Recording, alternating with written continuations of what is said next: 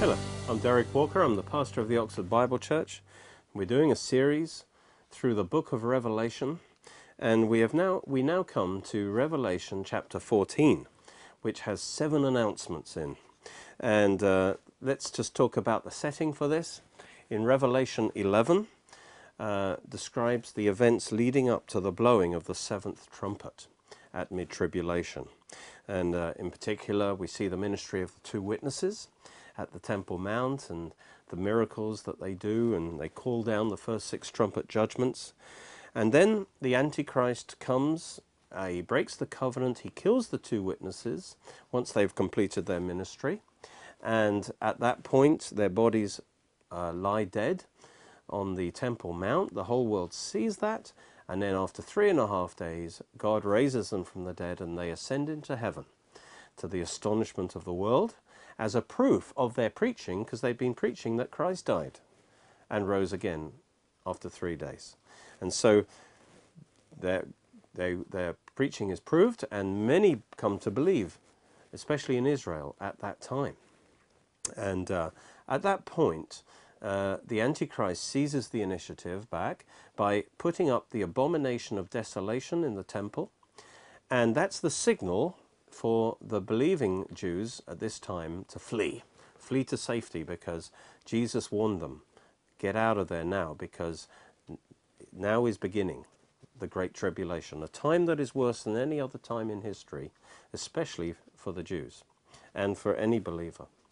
And so they, uh, they flee uh, as quickly as possible. Uh, and this is also described in Revelation 12. The woman flees uh, to a place in Jordan, I believe it's Petra, and there she will be kept safe for the remaining three and a half years, or 1,260 days. And so that's the, the subject of Revelation chapter 12. And uh, we've seen that, in fact, these, these believers, um, there's a 30 day window of opportunity for this escape to take place. Um, and at that time, the Antichrist also establishes his world dictatorship. He brings in the mark of the beast.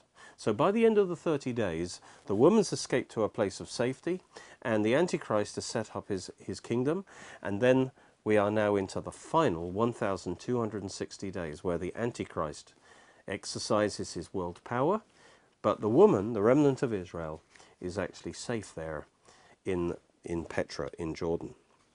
Well, Revelation 13 shows Antichrist quickly at this time. Uh, partly based on his death and resurrection, the, the whole world is stunned and amazed, and he is able to quickly, and, and with the, Satan actually will have offered him the kingdoms of the world, and when he accepts that, um, Jesus rejected that offer, but Antichrist will accept that, and then he will become satanically possessed and empowered with great power, satanic power, and all of these things will enable him to quickly establish his world dictatorship. And that's what Revelation 13 is all about. And that world dictatorship will last for 1,260 days, or 42 months. And this is the time of the the seventh trumpet. And so when the Antichrist puts up his abomination of desolation, the other thing that happens is that God blows the seventh trumpet and releases Michael and the angels to remove Satan and his angels from their positions of spiritual authority over the darkness of this world, and they are cast down to the earth's surface. And that's also in Revelation 12. Well, now we come to Revelation 14. Um, now after these 30 days, as I said, Antichrist's um, world power is established. The seven kings have submitted to him, and a new world religion is established where uh, everyone has to worship the Antichrist. And the mark of the beast is brought in to reinforce that system, to, as it were, force people into doing it, because if they don't receive the mark, by, uh, by acknowledging Antichrist as their God and swear total lo loyalty to him, then they are then cut out of the economic system. They can't buy or sell.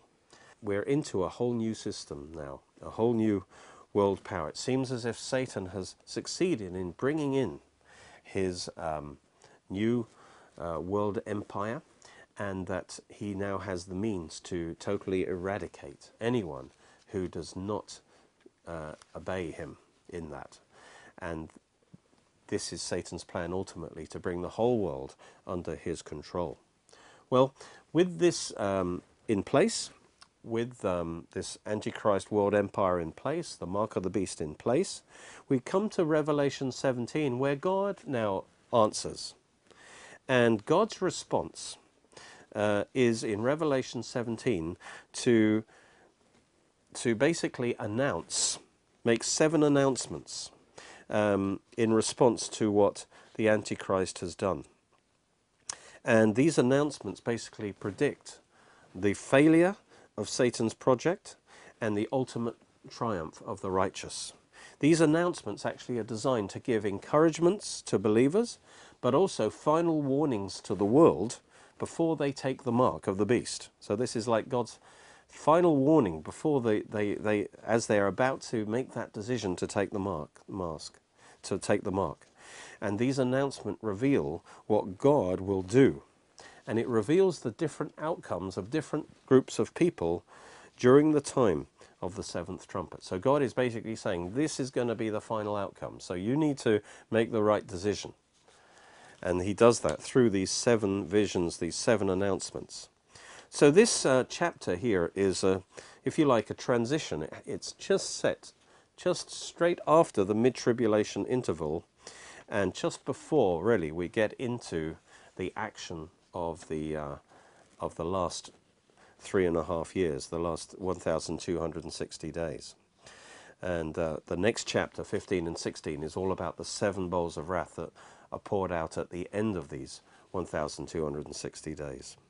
So God is demonstrating through these announcements that he's still in charge, although on earth it will look like Satan has completely taken over.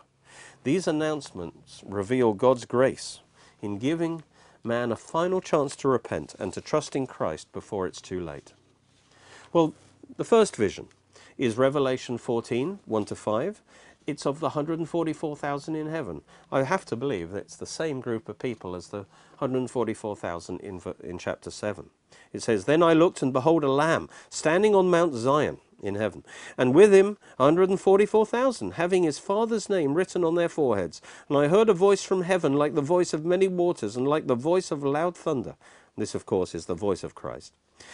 And I heard the sound of harpists playing their harps, and they sang as it were a new song before the throne, before the four living creatures and the elders. That they represent the church. And no one could learn that song except the 144,000 who are redeemed from the earth. These are the ones who are not defiled with women, for they're virgins. These are the ones who follow the Lamb wherever he goes. These were redeemed from among men, being firstfruits to God and to the Lamb. And in their mouth was found no deceit, for they are without fault before the throne of God. You know, there's no good reason to suppose that these are a different group from the 144,000 Jewish men in Revelation 7 who spearheaded the world, evangel world evangelism in the first half of the tribulation. But now they're described as being in heaven. Mount Zion is, in, is heaven, according to Hebrews 12.22. Notice it says that they keep themselves morally and sexually pure. They're described as being redeemed from the earth as firstfruits to God. Now, redeemed means to be released from bondage by the payment of a price. So, receiving our eternal, our immortal bodies is often called the redemption of the body. And it says, this is because only the blood of Jesus made that possible. His redemption didn't just redeem our spirits, but our bodies too. And so, redeemed from the earth must signify they have now received their immortal bodies. This means the 144,000 were also raptured at the mid-tribulation at the same time that the two witnesses are resurrected. You see, having fulfilled their ministry along with the two witnesses, God receives them into heaven as the first fruits, it says, of the tribulation harvest. They are redeemed from among men means they are, were raptured while still alive, leaving others behind. And they being first fruits to God and the Lamb. and therefore they are the first part of a greater harvest offered up to God in advance, the rest of the harvest being all the tribulation martyrs that will be resurrected at the second coming. We read that in Revelation 24. And so, in their glorified bodies, they stand without fault before the throne of God. And this event actually connects with the catching up to the throne of the man child who comes forth from Israel in Revelation 12:5. Because the man child is Christ, but strangely the prophecy then jumps from Christ's catching up to, to the throne of God, um, and then it immediately jumps to the women that's believing Israel fleeing into the wilderness at mid tribulation. So, how can we explain that jump? Now, the Bible often has prophetic jumps, but there's always a connecting link between those two jumps. And now we can explain why the prophecy jumps from Christ catching up to heaven to this end time event of the woman fleeing to the wilderness. These two events seem to be disconnected. But when a prophecy jumps in time like this, there's always a connecting link. In this case, we've previously shown that the woman's flight happens on the very same day as the catching up of the two witnesses and the 144,000. So the connecting link is the catching up of a man child. So verse 5 describes the catching up of Christ and the catching up of the 144,000 Jewish men in Christ at the mid tribulation, both being a first fruits offering to God. So in Revelation 12:5, it talks about the man child Christ being offered up. And then the prophecy jumps to the exact day when the 144,000 as the man child in Christ being offered up. And on that very same day, the woman flees in the wilderness. So we can see the continuity of that prophecy.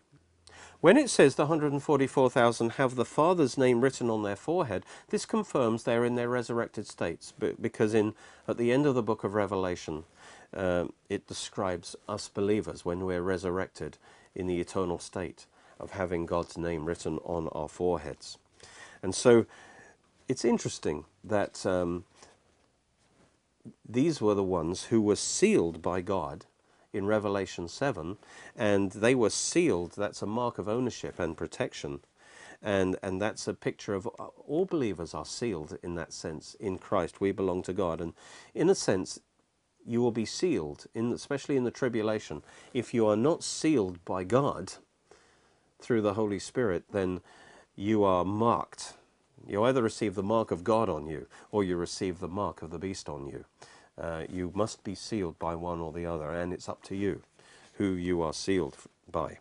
And so this picture of the 144,000 in heaven is given as an encouragement to the believers who are still on earth to stay faithful to God because their spiritual fathers, these 144,000 who had recently disappeared, um, are now shown as being in glory as the first fruits of a greater harvest. In other words, it's saying if you stay faithful to God, if you accept Christ, then you too one day will be receive that same resurrection and you'll be in glory with, with Christ in heaven also. And so this vision of the 144,000 is an encouragement to, to follow in their footsteps and then you will have the same destination.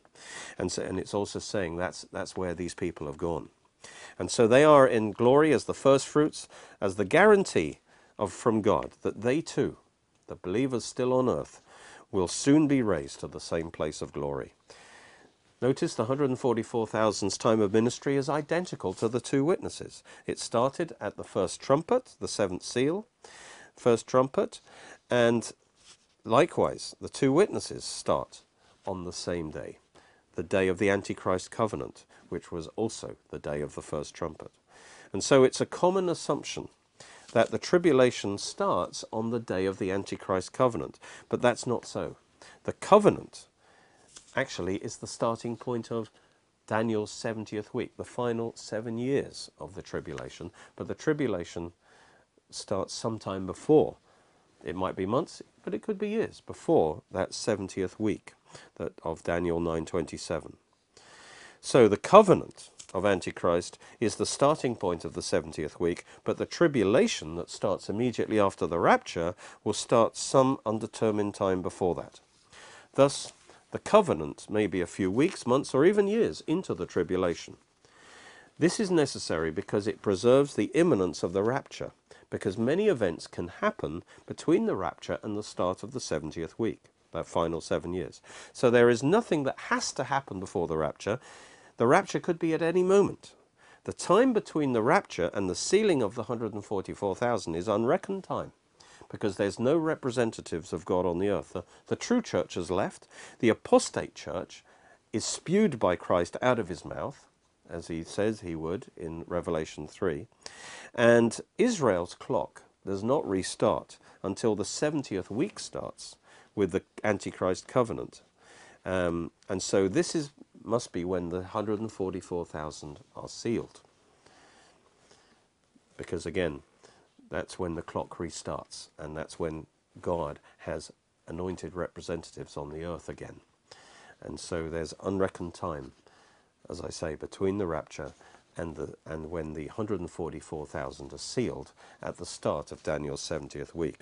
Well, let's move on to the second announcement now. It's a a special proclamation of the gospel by an angel, a final call for men to turn to, to the God who created all things and to worship him before the mark of the beast comes into force, because if they take the mark, they'll be lost forever.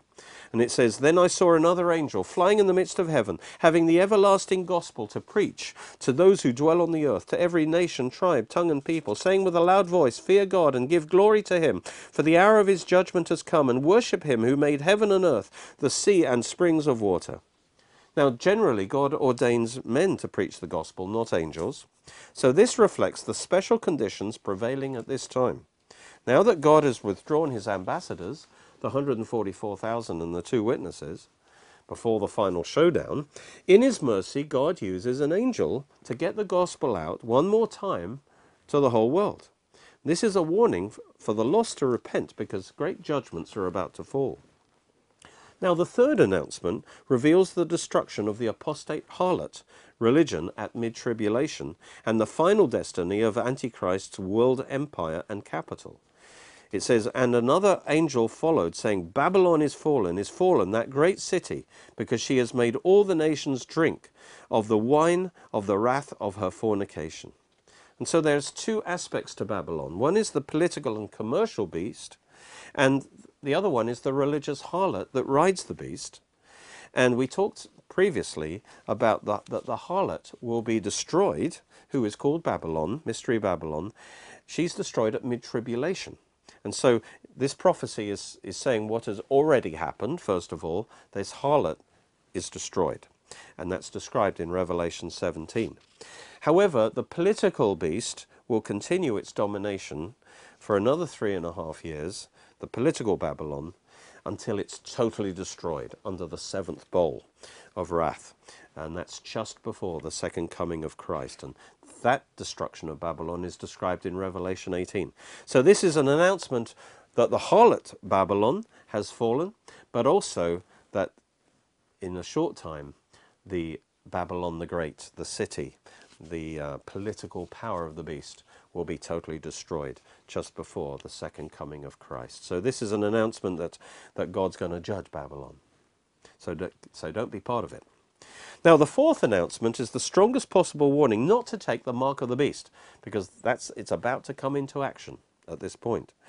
For those who do receive the mark will receive everlasting punishment in the lake of fire.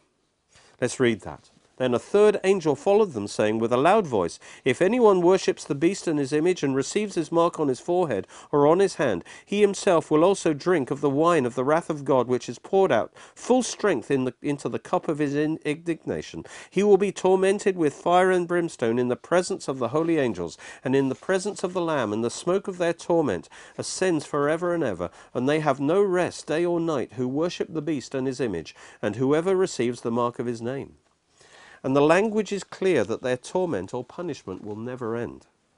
Some believe in annihilation, the annihilation of the wicked, that they'll just cease to exist, that unbelievers cease to exist. But the fact that they have no rest from the pain of the punishment proves that they will continue to be conscious. That God tells them really to weigh the temporary pain of losing your earthly life against an eternity of everlasting conscious punishment. You know, we don't like to think about hell but realizing its reality will cause sinners to repent and believers to share the gospel with urgency. The final destiny, it says here, of all those who take Satan's mark is the lake of fire. So this is God's warning. Don't take that mark. Turn to God. Now, the fifth announcement is comfort for believers who will be martyred at this time because they don't take the mark, encouraging them to persevere even to death. For those who refuse to take the mark and die in the Lord will enter into their eternal rest and reward. Here is the patience of the saints. Here are those who keep the commandments of God and the faith of Jesus. Then I heard a voice from heaven saying to me, Write, Blessed are the dead who die in the Lord from now on. Yes, says the Spirit, that they may rest from their labors and their works follow them. In other words, they will receive eternal rewards for their good works done in faithfulness to Christ. And so they're about to enter a, into a place of great blessedness. So therefore, they should not fear death. Um, but embrace it joyfully as a martyr. Now, the sixth announcement reveals Jesus re- reaping the harvest of the earth. It says, Behold, a, a white cloud, and on the cloud sat one like the Son of Man, that's Jesus, having on his head a golden crown, and in his hand a sharp sickle. And another angel came out of the temple, crying with a loud voice to him who sat on the cloud, Thrust in your sickle and reap, for the time has come for you to reap, for the harvest of the earth is ripe. So he who sat on the cloud thrust in his sickle on the earth and the earth was reaped. Now, harvest time is the end of the age, or the day of the Lord, or the tribulation, according to Jesus in Matthew 13 39. And it's the time when the Lord of the harvest gathers in his harvest from the age. It's physically separating the righteous, the wheat, from the unrighteous, the tares. So that by the end of the harvest, all the unrighteous are removed from the earth into fire, uh, and um, consigned to a place of fiery judgment. And the righteous are established in his kingdom. That's in the barn, as it were, the wheat in the barn, his kingdom on the earth. Some in their natural bodies, and others reigning in their immortal bodies. After harvesting the church in the rapture, the tribulation generally is a time of harvest when God's judgments through angels remove unbelievers to a place of fire, while believers who are martyred go to heaven to wait their resurrection at the second coming, when they will be established in the messianic kingdom. However, what's particularly in view in these verses is the great completion of this harvest accomplished personally by Christ himself at his second coming. This is the judgment of the nations, the, the, where he separates the sheep from the goats in Matthew 25, and it's also described in Joel 2. Uh, those who are still alive at the end of the tribulation, this is what this vision is about. There, there, will be a harvest of those. They will be, the righteous will be separated from the unrighteous, and only the righteous will be allowed to enter into that messianic kingdom. So those alive at the end of the tribulation will be brought before Christ to Jerusalem and separated into sheep and goats, according to their nature. The sheep, the believers, will be gathered into the uh, messianic kingdom, but the goats will be removed from the earth, consigned to everlasting fire. And that will first be spiritual fire in Hades, followed by, after the thousand years, the lake physical fire as well, because they'll be physically resurrected and thrown in the lake of fire, and that will happen after the thousand year reign of Christ. Then at the second coming, Christ will also re resurrect the Old Testament saints and the tribulation martyrs, joining the church to reign with Christ on earth. And so the harvest is completed at the second coming.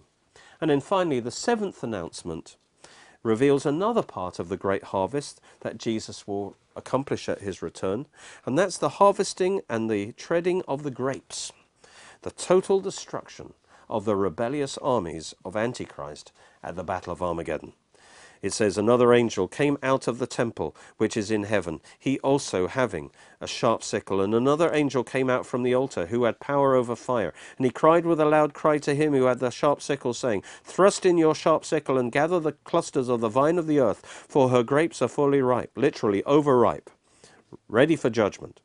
These grapes are the armies of Antichrist gathered from every nation. So the angel thrust his sickle into the earth and gathered the vine of the earth just as men gather grapes from the vine, so God gathers these armies. And he threw it into the great winepress of the wrath of God.